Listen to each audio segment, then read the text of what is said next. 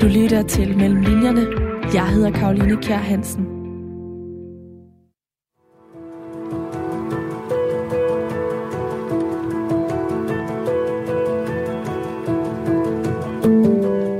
Vi støtter os til hinanden, mens vores øjne ser, mens vores ben går. Vi er kun krop, kroppe der går, kroppe der ser. Der er ingen resonans i os, ingen følelse. Blandt andet sådan her beskriver forfatter Naja Marie Eid sorgen, som kan ramme, når man mister en af sine kære. Hvert år dør 55.000 mennesker i Danmark, og et dødsfald efterlader i gennemsnit fire mennesker i sorg. Det vil sige, at godt 200.000 personer i Danmark hvert år oplever en sorg, som i en kortere eller længere periode fylder alt. Men i sådan en sorgperiode, der kan der være hjælp at hente i skønlitteraturen.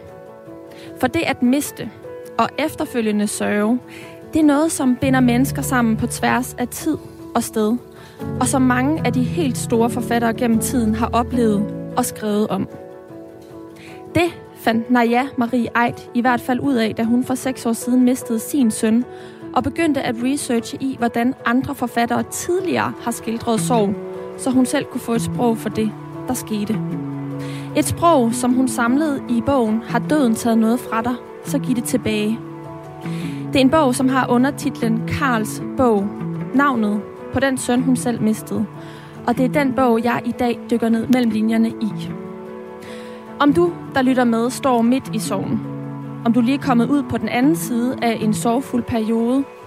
Er pårørende til en, der er midt i sorgen, eller ikke har haft en inde på livet i flere år. Så vil jeg byde dig hjertelig velkommen til Mellem Linjerne. Og jeg vil også byde dig, Naja Marie Eid, hjertelig velkommen til programmet. Tusind tak. Jeg er virkelig glad for, at du har lyst til at være med i programmet i dag.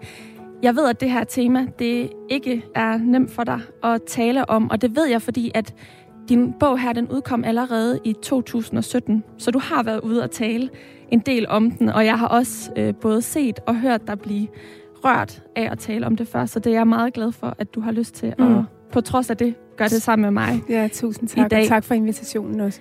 Det var også en bog, der fik rigtig meget opmærksomhed, dengang den udkom, og den vandt Weekendavisens litteraturpris. Så som sagt har du været ude og tale meget om den, men i dag skal vi prøve at komme et spadestik dybere i den her research i øh, sorglitteratur, eller litteratur om sorg, kan vi også bare kalde det, som du har gjort i forbindelse med arbejdet med bogen her. Fordi Mellem linjerne, det er et program, hvor jeg fokuserer meget på forfatternes research. Det her, jeg taler med nogle af Danmarks væsentligste forfattere om alle de forberedelser og oplevelser, der ligger før, at deres bøger de kunne skrives. Før vi taler om researchen i litteratur om sorg, så tænker jeg på, om du vil fortælle lytterne, hvordan du egentlig mistede Karl tilbage i 2015. Ja, altså det var en, øh, en meget voldsom øh, og uhyggelig ulykke. Øh, Karl var 25 år, og han havde øh, eksperimenteret med at tage svampe sammen med sin ven. Og han var så utrolig uheldig at få en stofudløst psykose, hvad faktisk er meget sjældent øh, med svampe. Øh, Øh, ikke at jeg overhovedet vil sige noget godt om svampe, øh, og han var heller ikke øh, misbruger på nogen måder, eller, eller havde et, et forbrug af svampe normalt. Så han var bare utrolig uheldig. Han fik som sagt en stofudløst psykose, og øh, må have været så bange for et eller andet, han har set i den drømmetilstand, han har været i, så han sprang ud af vinduet fra fjerde sal. Og øh, kom ind på Rigshospitalet, hvor han lå øh, et par døgn, fordi at vi gerne ville øh, donere, donere nogle af hans organer. Øhm, og derfor fik han lov, kan man sige, til at ligge derinde, øh, indtil han blev erklæret hjernedød. Ja. På det her tidspunkt boede du faktisk i New York, mm. men var i Danmark, ja. da du får opkaldet om, at det her skete. Du skulle mødes med Karl dagen efter og glæde ja. dig til det, og du sidder og skal til at skåle med din ældste søn og din mor, mm og I siger for livet, skål for livet, og så er det, at, at det her, det sker. Man kunne sige, at det, der sker her fra den 14. marts 2015, hvor du får opkaldet om Karls ulykke til den 16. marts 2015, hvor han dør, er et form for hovedspor i romanen her. Det er sådan en kursivering, som man som læser hele tiden vender tilbage til. Udover det her spor, så er der også øhm, dagbogsspor fra din egen dagbog. Der er nogle digte, som Karl faktisk skrev. Det finder du efterfølgende. Og så er der det her spor med litteratur øh, om sorg. Generelt skønlitteratur, hvordan andre forfattere har skildret øh, sorg. Der er også et spor, der handler om, hvordan tiden var for dig efterfølgende. Hvordan sorgen den påvirker dig. Og jeg kunne godt tænke mig, at du lige skal læse en del af det spor højt, helt præcist fra side 143. Ja. Vi ville ønske, at man stadig gik med sørgebind det første år. Vi ville ønske, at man stadig klædte sig i sort det første år. Vi ville ønske, at vores mærke var synligt, så andre kunne se vores mærke. Vi ville ønske, der fandtes ritualer. Så vi laver selv ritualer, Vores venner laver ritualer. Så vores venner spiser med os hver aften. Så vores venner ringer til os hver morgen. Så vores venner tager sig af vores børn. Så vores venner sidder hos os hele dagen, mens intet sker. Så vores venner holder os i live, mens intet sker. Kun denne brændende smerte sker. I den stansede tid, brændende smerte. Vores venner vasker forsigtigt det blødende sår. Rituelt vasker de hver dag vores usynlige brændemærke. Fællesskabet som noget lige så absolut som døden. Fællesskabet som eneste mulighed. Senere lærer jeg at være alene. Senere ønsker jeg at være alene. Når jeg er alene, ser jeg tv-serier hele dagen. Eller jeg går formålsløst rundt i byen, i parken, rundt og rundt, Intet af det, jeg ser, gør indtryk på mig. Intet af det, jeg ser, glæder mig. Jeg ser et træ, et menneske. Jeg konstaterer et træ, et menneske. Intet trænger ind i mig. Intet efterlader et aftryk hos mig. Intet interesserer mig. Min læge siger, at jeg skal bestille en tid hos hende. Det gør jeg ikke. Hun ringer igen og gentager, at jeg skal bestille en tid. Så gør jeg det. Da jeg træder ind ad døren, siger hun, du ved godt, at det værste, et menneske kan opleve, er at miste sit barn. Jeg begynder at grine. Hun siger, at jeg skal drikke mindre, men ikke holde op endnu. Men hvis du vil, siger hun, kan jeg give dig piller i stedet. Jeg siger til hende, at jeg ikke vil have hendes piller. Jeg siger, at jeg er fuldstændig ligeglad med, at jeg drikker. Min læge siger, at du skal bestille en tid hos en sovterapeut. Det gør jeg ikke. Hun ringer igen og gentager, at jeg skal bestille en tid hos en sovterapeut. Så tager jeg toget ud til sovterapeuten. Tre gange tager jeg toget ud til sovterapeuten. Det gør ingen forskel. Hun beder mig udfylde et spørgeskema. Hun læser mine svar og siger, at jeg ikke lider af kompliceret sorg. Hun siger, din sorg er normal. Jeg oplever dette spørgeskema som meget amerikansk. Senere begynder jeg at bokse. Tre gange om ugen går jeg til boksning. Jeg slår hårdt, og jeg sparker hårdt. Jeg forfiner min teknik. Jeg bliver bedre til at bokse, end jeg nogensinde før har været. Min krop bliver stærk. Et stærkt hylster rundt om det ukendte, frygtindgydende, uberegnelige, der nu er mig.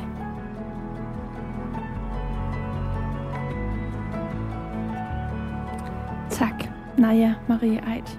Selv tak. Det her er meget de handlinger, du foretog dig efter mm. Karls død.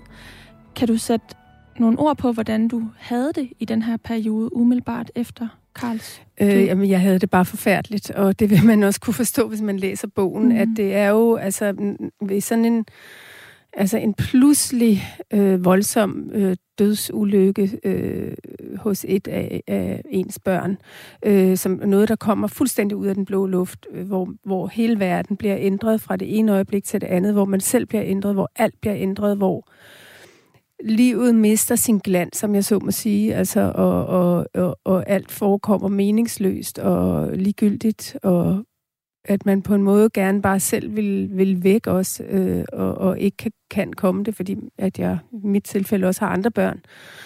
Øhm, men altså, det, det, det er svært at beskrive, hvad det er for en tilstand, men det er en, en, en, en frygtelig tilstand. Altså, man står fuldstændig uden for øh, fællesskabet og, og samfundet og, og, og alt det, der er normalt. Øh, intet opfattes som normalt mere. Så, så det er også en følelse af at blive sådan voldsomt isoleret på en eller anden måde, som om man lever i en anden virkelighed, eller på en anden planet, eller i en anden dimension i virkeligheden.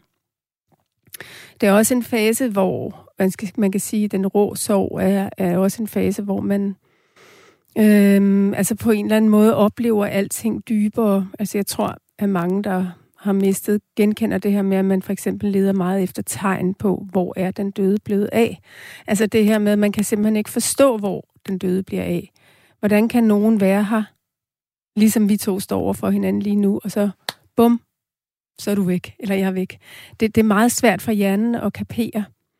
Så derfor så er man samtidig med, at man er i den her dybe sorg, også sådan øh, alert på en eller anden måde, fordi man hele tiden holder øje med, øh, nu kommer der en fugl, kan det være ham? Nu blæser det, nu kom solen frem. Øh, hvor kan han være? Altså, Øhm, Leder efter symboler? Ja, altså tegn på, tegn på en eller anden måde på, at, at, øh, at, at, at, at den døde er et eller andet sted. Øh, øh, altså, ja, du kan, jeg tror, der er mange, der bliver lidt overtroiske i den der første periode, ikke? Øh, og, og, og det synes jeg er fint, fordi hvis det hjælper, alt hvad der hjælper er godt, men, øh, men også det her med, at man ligesom sådan skal man sige, på en måde bliver alt ligegyldigt, og på en anden måde så det her med, at man netop oplever alting meget, meget stærkt og dybt. Øhm, ja, det er faktisk svært at forklare. Det er det, jeg har forsøgt at skrive, beskrive ja. i min bog, og, og man kan sige, at den bog, den er jo egentlig noget, som, hvor, hvor jeg gør et forsøg på at, at, at give øh, sprog til noget, der egentlig er meget sprogløst, og en meget kropslig, fysisk og, og, og, og sådan egentlig sådan mystisk, spirituel oplevelse også. Ikke på nogen specielt god måde overhovedet, men, men altså en tilstand, som er meget ikke sproglig i hvert fald. Ja. Noget af det, jeg synes er så fantastisk ved den her bog, det er, øh, hvordan form og indhold går hånd i hånd. Fordi som du selv siger, har du jo virkelig prøvet at give sprog til noget, der er sprogløst. Øhm, og med de her forskellige spor i romanen, blandt andet selve sporet, der vedrører Karls ulykke, men også sporet, der vedrører, hvordan du kommer videre eller oplever sorgen. Sporet med sorglitteratur øh, og de andre spor, der også er, udgør en eller anden form for, for mosaik, der gør, at der til sidst er et form for sprog for litteraturen, men det er altså stykker, der bliver sat sammen, og de kan, mm. ikke, de kan ikke læses eller ses individuelt. Der, altså på den måde giver de ikke mening. Det er nødt til at blive læst i ens smør, og derfor er det de her facetter af sorgen øh, også nødt til at kunne, altså der er nødt til at være et sted, hvor de kan rummes. Men passagen, som du læste højt her, begyndte eller begynder med, at I savner ritualer, og der mm. er også det her med lægen, at du ikke har lyst til at gøre det, gøre det som lægen anbefaler dig til.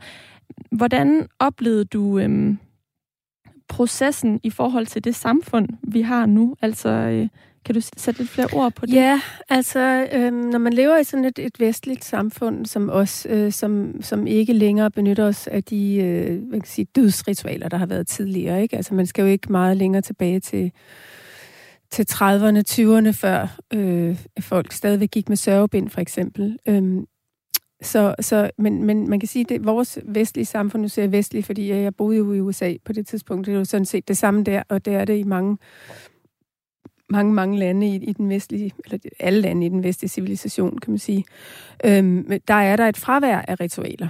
Øh, altså jo, man har begravelsen selvfølgelig, og det er det.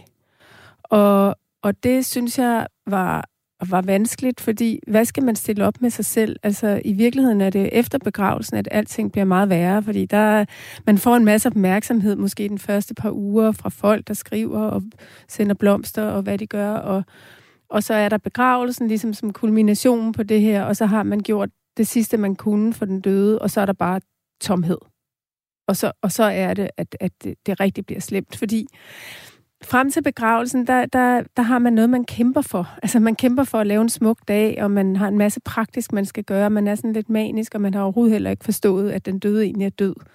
Og så bliver det bare, synes jeg, et helvede efter begravelsen. Øhm, og der, der var det svært, fordi der ikke var nogen ting. Altså, jeg har ikke, man kan sige, jo, så kunne jeg gå ned og snakke med min præst, men det havde jeg ikke lyst til. Og, øhm, og så er der ligesom ikke rigtig andre muligheder. Øhm, man kan ikke engang begynde at gå i terapi på det tidlige tidspunkt, fordi det anbefales ikke, at hjernen skal først nå at, at bearbejde det, der er sket på, på sin egen måde. Øhm, så man, er sådan, man kan blive utrolig ensom og, og føle sig meget alene i verden der. Øhm, så, så ja, det, det savnede jeg. Så det var faktisk noget af det første, jeg begyndte at læse om, da jeg begyndte at lave sådan, nu siger jeg, gå så en research, fordi øh, det er jo ikke research i sådan almindelig traditionel forstand, jeg har lavet. Jeg har bare læst alt, hvad jeg kunne finde om sorg i virkeligheden i øst og vest. Altså sådan lidt øh, også ikke specielt struktureret, fordi min tilstand var så dårlig, så det var sådan lidt også tilfældigt, hvad jeg fik fat i. Men, og, men, men også, at jeg fik også anbefalet øh, øh, værker af, af nogle af mine kollegaer, gudskelov. Men jeg startede ret meget med at læse det faglitterære og, og øh, altså om soveforskning. Blandt andet en bog, der, der handler om, om sovritualer i forskellige verdensdele og lande. Øh, og det var, det var sindssygt spændende, fordi der findes jo steder i verden, øh, blandt andet i Kina, hvor man har altså nogle enormt enormt store, udvidede sovritualer, som, som går over flere år, og som ligesom gælder for alle. Øh, altså, at man skal gøre nogle helt bestemte ting på nogle helt bestemte dage. Så du ved, tre dage efter skal man gå ned i templet, og så skal man sidde og græde hele dagen, og så må man ikke græde den næste dag, og så skal man spise noget bestemt mad, og så skal man sætte blomster i stedet, så skal man tilbage til templet. Og, og det fortsætter, det smukke ved det, synes jeg, er, at der er en plan for det første. Du ved præcis, hvad du skal gøre. Du sidder ikke bare i den her tomhed øh, i dit parcelhus, for eksempel, øh, hvis du bor i Danmark. Øhm, du, øh, du, der er simpelthen et, et stykke arbejde, der skal gøres, som strukturerer dit liv, men som også gør, at du bliver tvunget til at handle og bliver tvunget til at møde andre mennesker. Øhm, men, men, men med den døde som fokus, altså for at få sendt den døde godt afsted. Og, og, og det smukke er, synes jeg, at det varer i årvis. Øh, så bliver det selvfølgelig mindre og mindre, men man skal stadigvæk øh, blive ved med nogle bestemte dage om, år, øh, om, øh, om året og, og, og koncentrere sig om den afdøde og, og udføre specielle øh, øh, ritualer. Det kan jeg bare huske, jeg var sindssygt misundelig på. Altså, jeg ville have syntes, det var fantastisk, hvis jeg havde øh, vidst, at, at nu skulle jeg i gang med det her øh, sammen med nogle andre. Prøvede du at skabe nogle ritualer selv?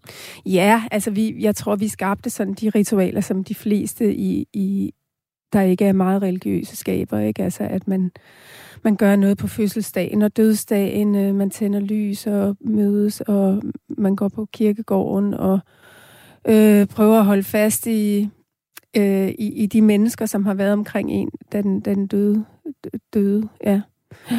Så mm. der var, altså for vores vedkommende, var der sådan et ret stort fællesskab omkring os, fordi øh, dels tror jeg meget, fordi vi ikke boede i Danmark, så vi havde heller ikke noget sted at bo. Så, så folk tog sig sådan ret meget af os, altså vores venner og familie, og så var det også, fordi vi havde et ønske om også at hjælpe, eller i hvert fald være sammen med, jeg ved ikke, om vi kunne hjælpe dem, Karls venner. Og det var jo unge, unge mennesker, så, øh, og fædre og kusiner og så videre. Ikke? Så, så, så det var faktisk meget, meget fint at få en forbindelse til de mennesker, som jeg jo, mange af dem kendte jeg ikke i forvejen af hans venner. Så dem har jeg stadig kontakt med og følger, og det er sådan en stor glæde for mig. Så, så jeg, det, og det kender jeg andre, der har mistet voksne børn, som også øhm, øh, øh, ser det som meget værdifuldt på en eller anden måde. Man så, altså ikke, man får ikke sit barn tilbage, men man får lov til at følge nogle andre på den alder, som, som også har holdt af ens barn. Øh, det, var, det var nok noget af det allerfineste, synes jeg, der opstod. Nu taler du om det her med ritualer og struktur, og noget af det, som man også finder ud af, når man læser bogen, det er, at du faktisk mistede dit sprog i ni måneder, mm. hvor du har levet som forfatter siden 1991, hvor du debuterede med digtsamlingen Så længe jeg er ung, og har siden udgivet en masse noveller, dramatik, sange, børnebøger, manuskript til filmen Strings, og senest en roman også i uh, 2012. Som, som en forfatter, der lever af, af sprog, så at sige, altså, hvordan opleves det at miste sprog? Ja, men det, det, det føles jo som sådan en ekstra straf på en eller anden måde, fordi jeg har skrevet om mange ting, og jeg har skrevet også om mange smertelige, vanskelige ting, men jeg har altid haft sproget. Så jeg er simpelthen ramt på alle måder, og også på mit sprog. Og, og ja, der gik, øh, der gik ni måneder, før jeg skrev noget som helst, og jeg læste heller ikke noget. Jeg kunne heller ikke koncentrere mig om at læse overhovedet, og, og jeg synes, det meste af det, jeg læste, var noget værd lort, for at sige som det. Som det er ting, som jeg havde holdt af før, havde, altså var bare visnet for øjnene af mig, fordi at, at, at jeg ligesom havde fattet, hvad livet går ud på. Nemlig, at døden er her. Og, og det er det, det, der er den afgørende store forskel. Øhm, som, som man kan sige, som en livserfaring, øh, er det så en, en, en, en fuldstændig altafgørende forskel. Og det er ikke det samme, når ens mormor dør. Altså, det har jeg også prøvet. Men, men det var okay, fordi hun var gammel øh, men, og, og, og havde det ikke særlig godt. Så det der med, at du, at du mister på den her måde, det, øh, det river sådan et slør væk fra dine øjne. Så der gik lang tid, før jeg begyndte at skrive, og der, jeg skrev så meget, meget få linjer af gangen, og meget få ord af gangen, og det var sådan en kraftanstrengelse. Og der var det så, at jeg, mens jeg sad ligesom og, og, og skrev øh, bitte, bitte små stykker tekst øh, på små sædler og busbilletter og rundt omkring servietter og sådan noget, øh, min telefon. Så, øh, så var jeg gået i gang der faktisk, eller gik, gik i gang med at læse sådan, skal vi sige, skønlitterær, skønlitterær øh, sovlitteratur. Og der var det, altså den første sådan åbenbaring var at læse den franske digter Stéphane Mallarmé, som øh, døde i 1800-tallet. Øhm, han mistede sin, øh, sin 8-årige søn, og øh, drengen døde af en sygdom, som han havde arvet fra sin far. Og, og det her, altså, hvad skal man sige, den her frygtelige, frygtelige skyld over os på en måde at føle, at han havde slået sit eget barn ihjel, mens han selv levede med den sygdom, uden at dø af den. Øh, der forsøgte han at skrive nogle digte om, om den første tid efter øh, søndens død. Han havde nogle store ambitioner om, at han ville skrive et stort kæmpe værk øh, til ære for synden. Men man fandt først de her mange, mange øh, fragmenter efter hans død. Han kunne aldrig skrive den bog. Men fragmenterne var meget, meget øh, øjenåbnende for mig, fordi jeg kunne se, at han skrev på samme måde som mig. Altså fuldstændig usammenhængende. Øh, øh, altså smerten sidder helt nede i blyanten på den måde, at han nogle gange bare må stoppe midt i en linje, og så kan han ikke skrive mere. Øh, øhm, eller nogle gange midt i et ord. Så, så jeg kunne, det blev sådan et fuldstændig spejl for mig, fordi jeg kunne forstå, det var ikke kun mig i hele verden, som var forfatter, og som ikke kunne skrive i den her situation. Det kunne Mallarmé heller ikke. Øhm, og, og jeg kunne se, at det her, som jeg selv sad og prøvede at skrive, som var sådan noget fuldstændig fragmenteret, smadret sprog i virkeligheden, det, det var fuldstændig det samme, øh, han havde gjort flere hundrede år før mig. Og derfor blev det sådan et spejl, som, som kom til at, at, at give mig tro på, at, at, at det er sådan, man skriver om sorgens smerte øh, at, at det er den mulighed, der er. Og det kom til at betyde, at hele bogen, som du også var inde på før, har den her fragmenterede form, øh, og er vævet sammen af alle de her små forskellige stykker inden for egentlig alle litterære genrer. Der er små essays, der er poesi, der er, som du siger, dagbøger, der er citater, der er øhm, Karl Storebrors meget smukke tale fra hans begravelse. Og altså, på en eller anden måde, så forsøgte jeg også at skabe et fællesskab litterært ved at inddrage de her forskellige stemmer, fordi det er ikke kun Malamé, der bliver citeret. Sådan så jeg heller ikke, hvad skal vi sige, står helt alene i bogen. En følelse af, at min egen stemme ikke var stærk nok endnu, og at jeg derfor var nødt til at lave det her kor. Så Malame fik den betydning for dig, at han ligesom gav dig formen til bogen her? Nej, han gav mig ikke formen, men han viste mig, at det var okay at skrive så forrevet, og at, at, det, at det var den måde, som, som man kan skrive på, når man, ikke, når man har mistet sproget og interessen for sproget. Altså, han skriver også om det der med, at han, at han mister sin, sin lyst til at frembringe noget sublimt. Og det øh, er utrolig vigtigt, fordi det tror jeg, at alle, der skriver, øh, og i det hele taget alle kunstnere ved, at hver gang man går i gang med et nyt projekt, så har man denne her drøm om det sublime. Altså at man overgår sig selv, eller at, at det bliver noget, at man kan skabe noget til den her verden, som ikke har været der før. Og når han skriver det, øh, så, så ved jeg præcis, hvad han mener, men det viser også, hvor, hvor, hvor fuldstændig nedbøjet han var. Vi skal høre en lille passage hvor du netop refererer til Mallarmé, det er fra side 39. Mallarmé skriver, Umælende far, begyndende tanke. Åh, den frygtelige hemmelighed, jeg ligger inde med. Foretage sig hvad med den? Vil blive skyggen af hans grav.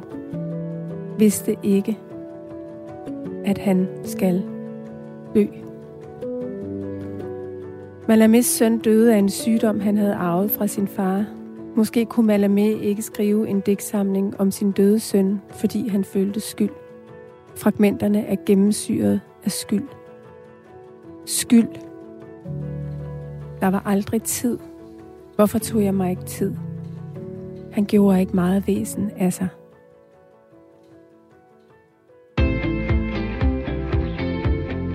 Du lytter til Mellem Linjerne. Jeg hedder Karoline Kjær Hansen. Forfatter Naja Marie Eid.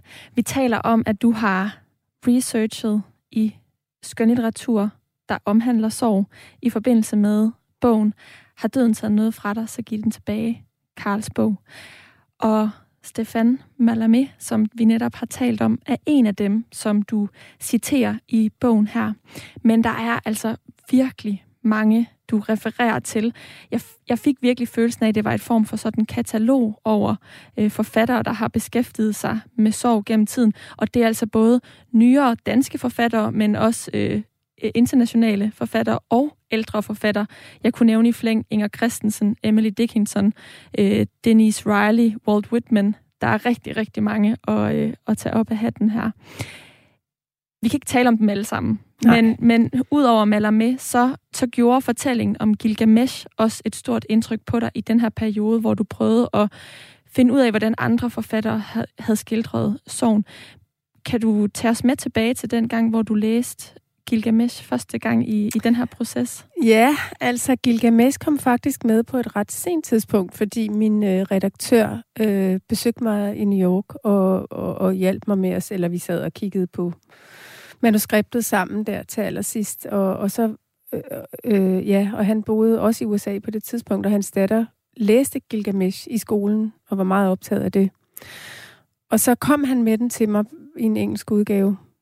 Og det var jo helt vildt for mig at læse. Altså, at, og jeg kunne slet ikke forstå, at jeg ikke selv havde tænkt på det, men, men altså, jeg kendte jo godt Gilgamesh, men, men det er jo noget af det allerførste litteratur, vi overhovedet kender til. Øh, og, det, og det handler simpelthen om sorg. Så, så, så det er klart, at det skulle med. Ja. Nu siger du, at det var din redaktør, som, som ligesom gjorde opmærksom på, øh, på Gilgamesh. Hvordan fik du overblikket over altså, al den her litteratur, som du har, har taget med?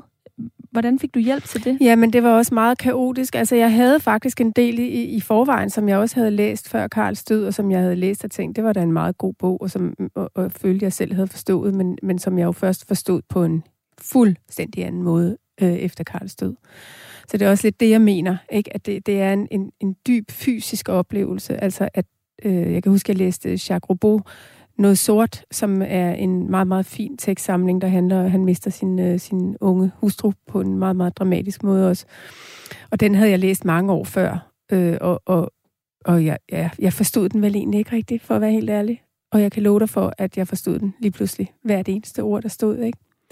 Så, så, så der var nogle ting, jeg kunne selv tage ud af min egen bogreol, og så var der nogle ting, som jeg bestilte, og der var nogle ting, som nogle af mine kollegaer sagde, prøv at læse det her, prøv at læse det her. Og der, jeg læste også en hel masse, der selvfølgelig ikke er kommet med.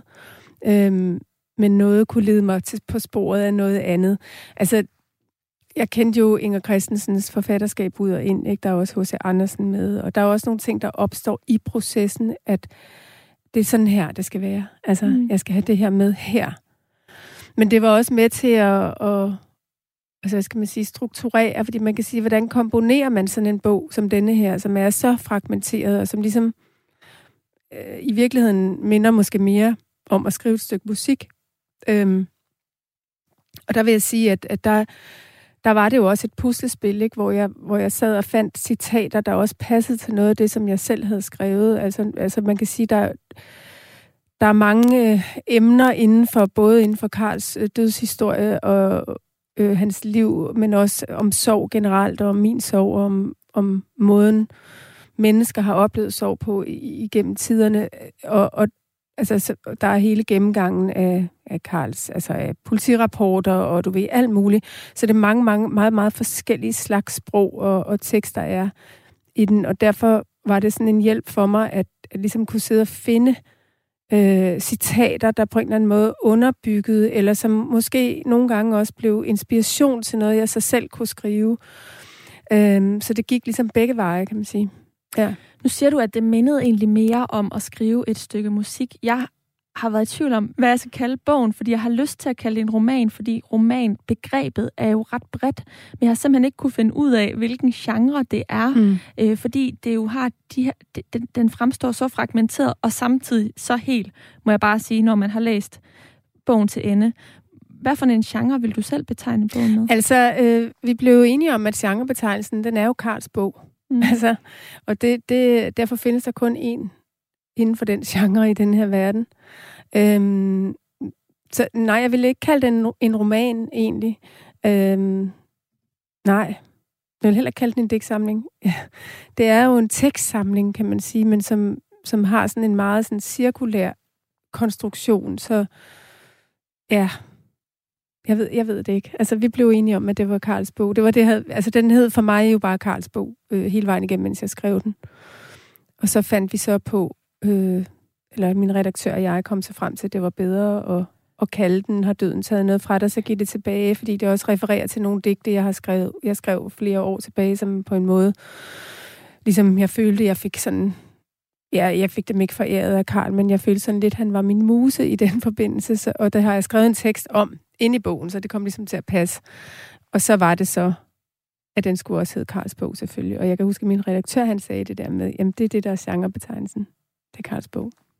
Og det er meget smukt, fordi nu er den jo udkommet i indtil videre 14 lande, 14 sprog, og, og, og det der med, at det er Karls bog, der sådan rejser rundt i verden, det, det gør mig meget, meget glad. Det kan jeg godt forstå. Ja. Da du skulle komponere bogen, og du mærkede, at noget skulle være med, hvordan kunne du mærke, at nogle tekststykker ikke skulle være med? Altså, var der nogen, du skrev ind, og så senere tog ud? Ja, det var der. Altså, ja, helt bestemt. Men det, man kan måske forestille sig, at altså, hvad skal man sige, skriveprocessen mere kaotisk, end den egentlig var for mig. Og jeg kan, altså, jeg, den er jo faktisk skrevet ret meget, som den ligger her. Øhm, så er der selvfølgelig steder, jeg har taget væk, eller, eller har, jeg har selvfølgelig skrevet om, jeg har selvfølgelig ændret, jeg har selvfølgelig skrevet til. Alle sådan nogle ting, ikke?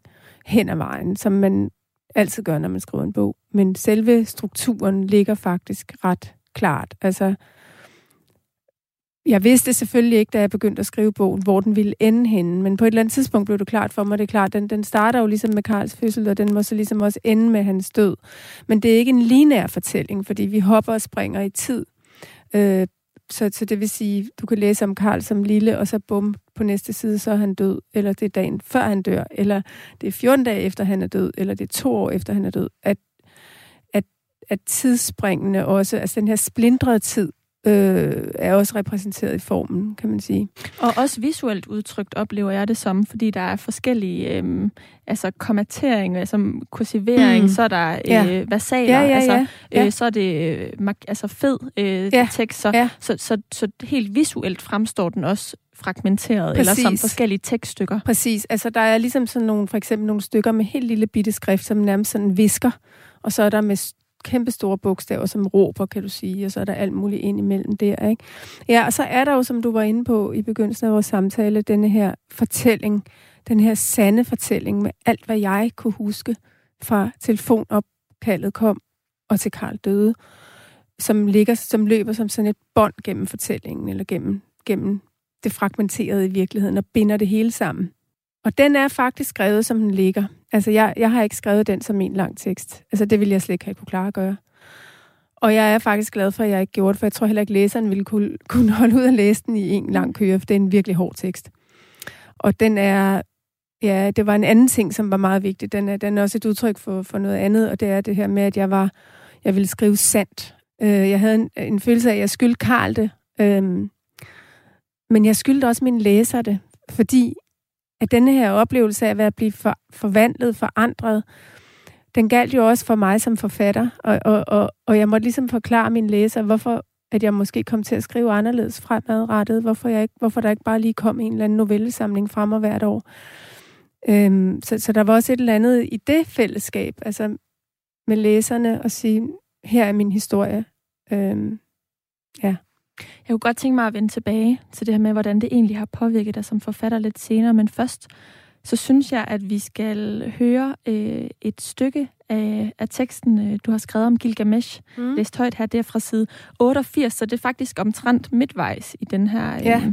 i den ja. her samling af tekster. Ja, så der kan du godt regne ud, at det blev så puttet ind efterfølgende. Så vidt jeg husker. ja. ja, der blev flyttet lidt rundt øh, til sidst, og, øh, og der var det så, at jeg skrev de her tekster. Og så, altså, jeg skrev teksterne, og så skulle jeg finde et sted at lægge dem ind, kan du sige. Ikke? Mm.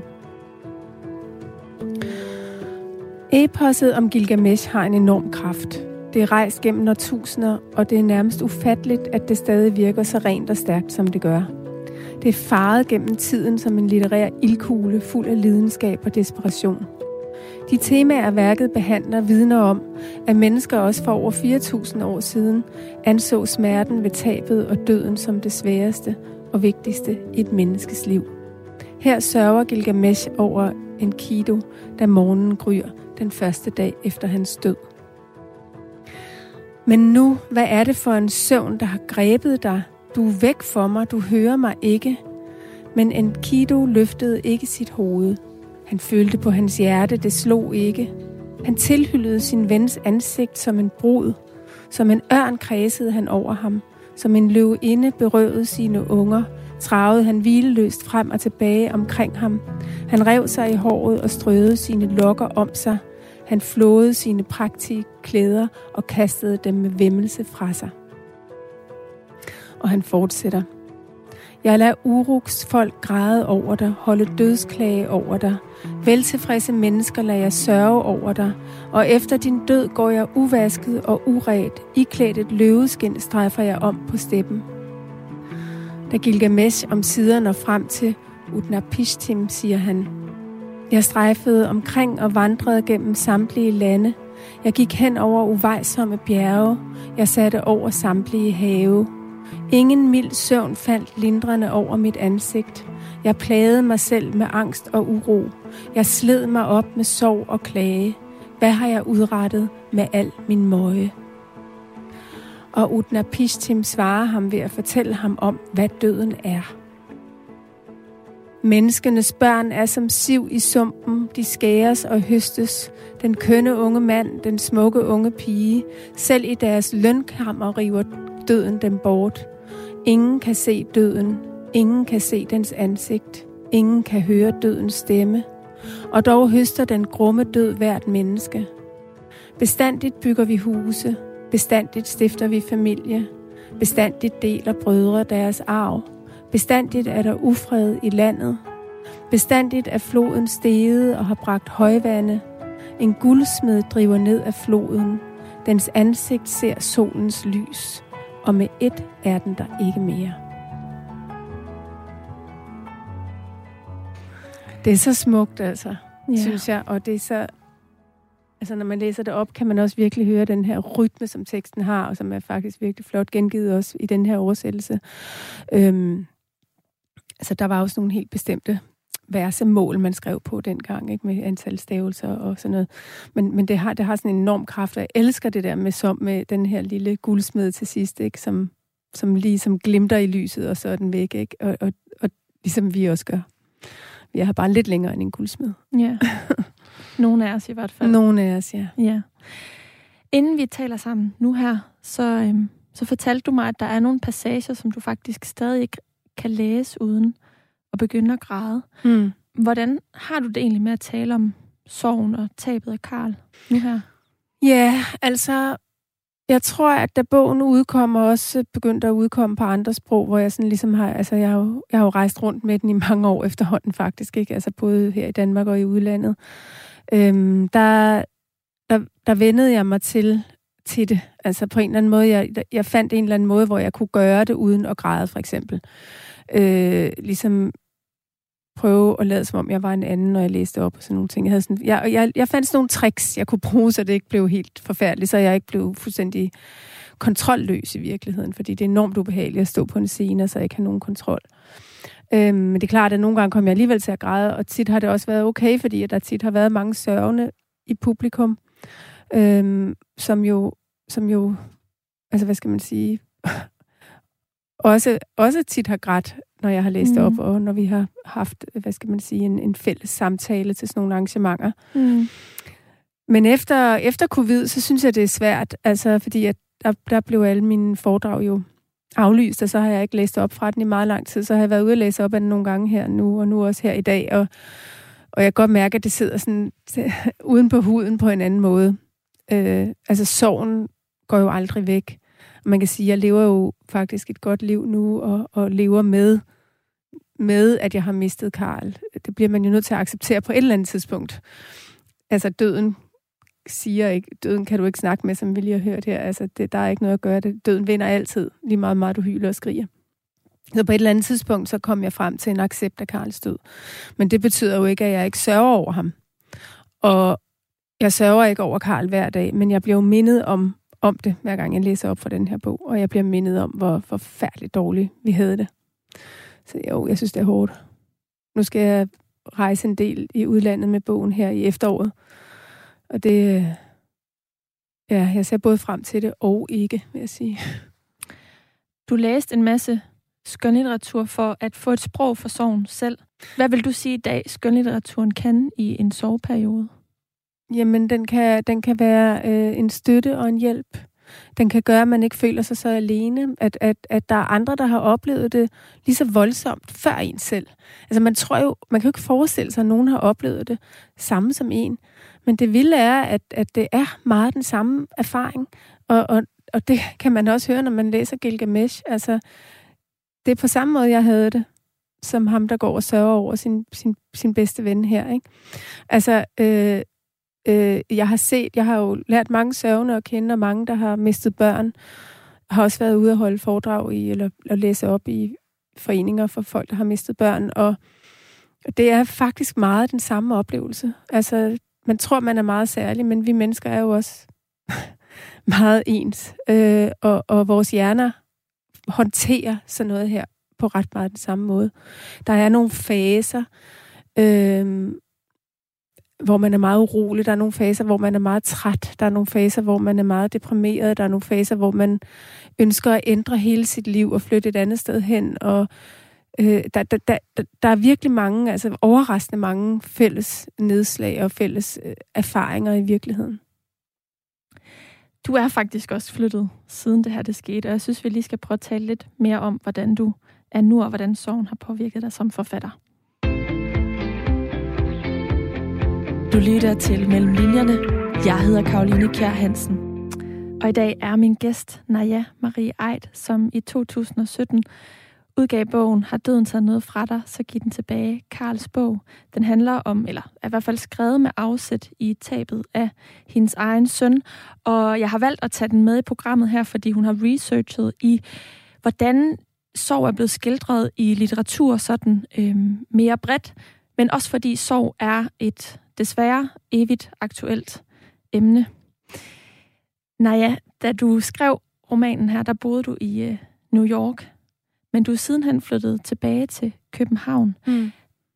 Har det noget med Karls død at gøre?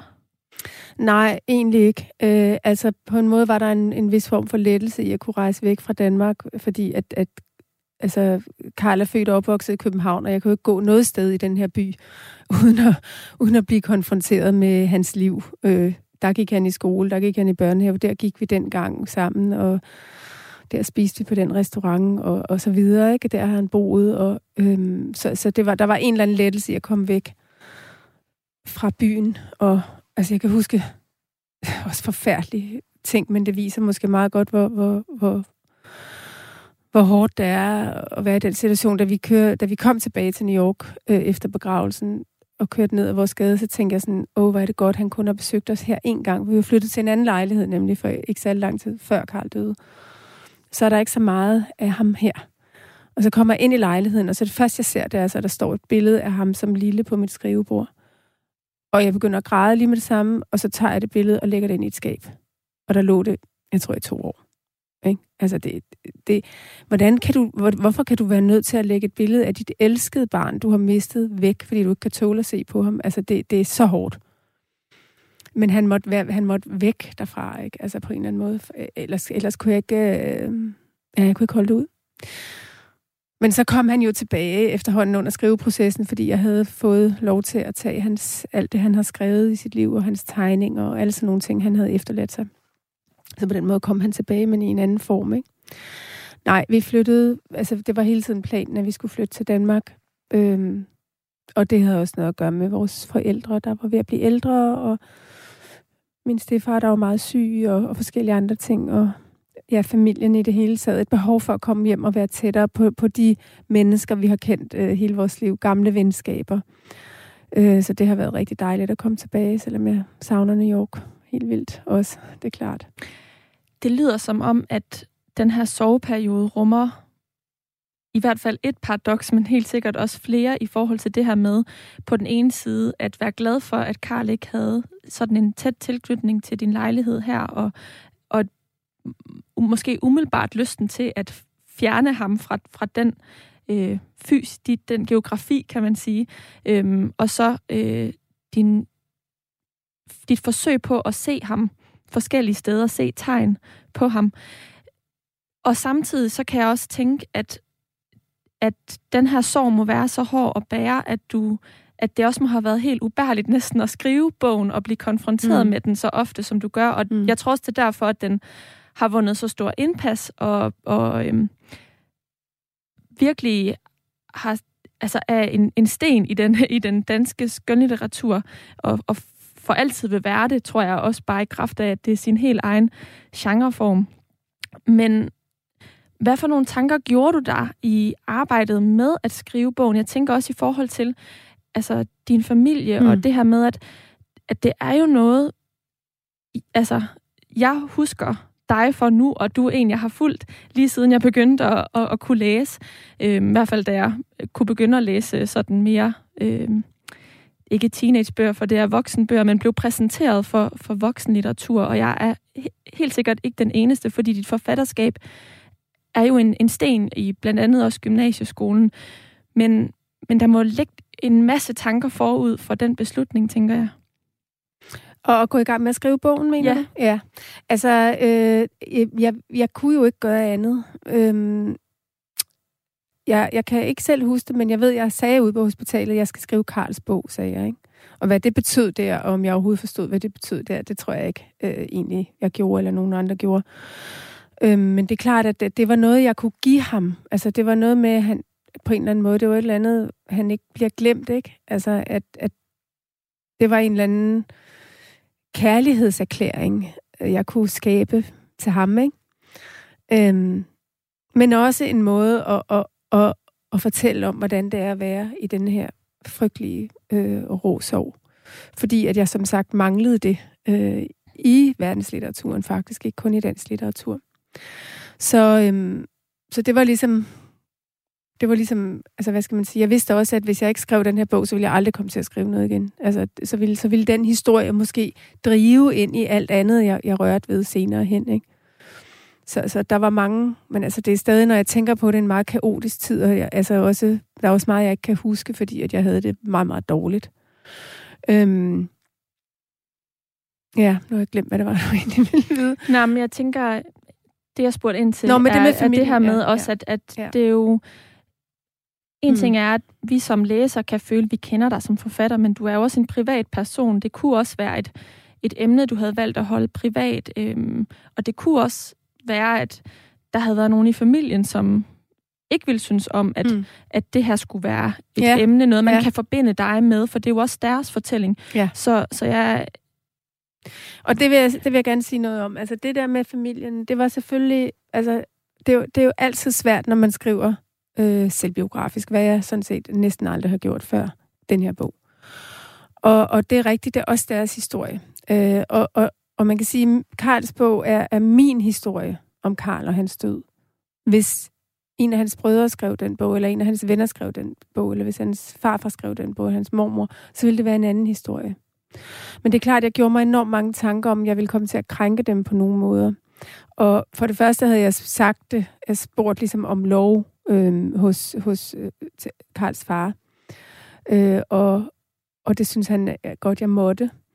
Øh, og så tilbød jeg så, så hele familien, øh, og faktisk også Karls venner, og, og, og læse den, øh, da den ligesom lå øh, i korrektur, kan du sige, ikke? Så, så man kunne nå at gøre indsigelser.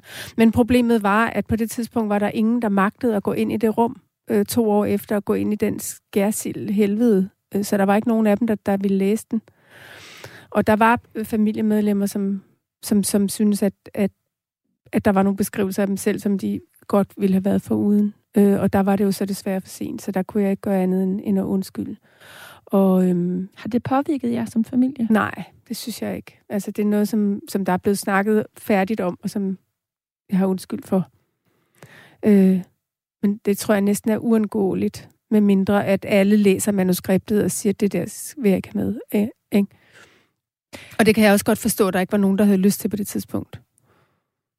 Du har også øhm, arbejdet med bogen her igen, fordi at øh, det er faktisk blevet til en sang i den 19. udgave af Højskole Sangbogen, der mm. udkom øh, sidste år. Det er en sang, som øh, komponisten Janne Mark, som er tilknyttet Brorsons Kirke på Nørrebro i København, har været med til at komponere. Øhm, og det er så din tekst, og den skal vi... Øh, vil jeg sige, gå ud på, på til tonerne af øh, lige om lidt, men jeg er nødt til at spørge, om du på noget tidspunkt har fortrudt, at du skrev den her bog, altså i forhold til, hvordan det har påvirket dig efterfølgende, og dit arbejde efterfølgende? Mm. Nej, jeg fortryder det på ingen måde, fordi jeg kan jo se, at den, den øh, giver mening øh, hos dem, som har brug for den, og det er jo egentlig det allervigtigste for mig, at hvis jeg kan hjælpe nogen andre med den her bog, hvis jeg kan give et sprog til nogen, der ikke har et sprog til, til deres øh, situation, øh, og til deres øh, angst og fremmedgørelse og alle de ting, usikkerhed og frygt, øh, så, så, så, altså, så er det bare en fantastisk ting at kunne få lov til at give. Og give noget tilbage, kan du sige. Ikke? Øhm, så, så det gør jeg bestemt ikke. Det er svært at skrive en bog efter den her bog. Det har jeg også sagt i flere sammenhænge. Det er, altså, jeg synes, det er jeg er ikke begyndt at skrive på en ny bog. Jeg har lavet nogle andre projekter. Med ja, meget samarbejder. Samarbejder med andre kunstnere, med en billedkunstner og en, og en komponist, øh, og også, også, også to komponister også med. Jeg har skrevet sange for Nikolaj Nørlund, øh, et album, der hedder Housewarming, og så har jeg udgivet en bog med billedkunstneren øh, øh, Katrine Rappen Davidsen, der hedder Blå Spor med tegninger og digte. Men ellers så har jeg altså åbenbart skulle komme mig og, og selvfølgelig rejse rigtig meget rundt med den her bog også, og lære at læse igen. For eksempel, jeg har haft en enorme koncentrationsbesvær faktisk også, som en del af traumatiseringen, kan du sige. Så, så bare det at lære at læse og skrive, altså skrive andet end små stykker, øh, det, det er også noget af en proces. Men, øh, men det, jeg føler, jeg er klar til det. Men det er klart, det, det er svært, når man har skrevet en form for requiem. Hvis du kigger på hele... Ja, hvis du også kigger på alle de store klassiske komponister, så vil du se, at de aldrig skrev noget, efter de har skrevet et requiem. Så man skal virkelig op på hesten igen. Altså. Jeg tror, der er mange derude, der sidder og håber på, at du kommer op på hesten igen. Det gør ja, jeg i hvert fald ja, selv. Men, ja, det håber men, jeg også selv, jeg, og det tror jeg også på. Det tror du? Mm. Okay. Mm. Jamen, det, det, hvad skal jeg ellers gøre? Altså, jeg kan ikke andet. Vi må bare, vi må bare give dig tid. Ja, er tid det vigtigste, man kan i en soveperiode? Ja. Eller hvad har du lært om sorgen? Hvad er det vigtigste, du har lært om sorgen? Jeg har lært, at det er en utrolig lang proces, øh, som har sin helt egen tid, og man kan ikke kæmpe imod den. Den, den, sorgen er også mild på en eller anden måde, fordi den, og det er jo i virkeligheden, hvad er sorgen? Sorgen er også vores hjerner. Ja, vores hjerner og kroppe, der hjælper os selv. Ikke? Øh, og, og, og hvis man, man bliver nødt til at overgive sig til det, man kan ikke forsere det, så bryder man sammen og må gå et skridt tilbage. Man er nødt til at, at følge de bølger, bølgebevægelser, som sorgen er, og, og, og det er altså i flere år. Lad det være de sidste ord i dag. Forfatter Naja Marie Eid. Tusind, tusind tak, fordi du vil komme ind og være med i Mellemlinjerne her på Radio 4 i dag. Selv tak, det var en fornøjelse. Og øh, nu skal vi høre lidt i hvert fald af sangen Har døden taget noget fra dig, så giv det tilbage. Det er en meget lang sang, så vi kan ikke nå at høre det hele, men øh, her kommer nogle af tonerne i hvert fald. Tusind tak til dig, der har øh, lyttet med. Det er programmet Mellem Linjerne. Du har hørt et program her på Radio 4, som handler om alt research-arbejdet bag og mellem linjerne i de bøger, som nogle af Danmarks væsentligste forfattere skriver. Mit navn det er Karoline Kjær Hansen, og jeg håber, vi lyttes ved. Har døden taget noget fra dig, så giv det tilbage. Giv det tilbage, som du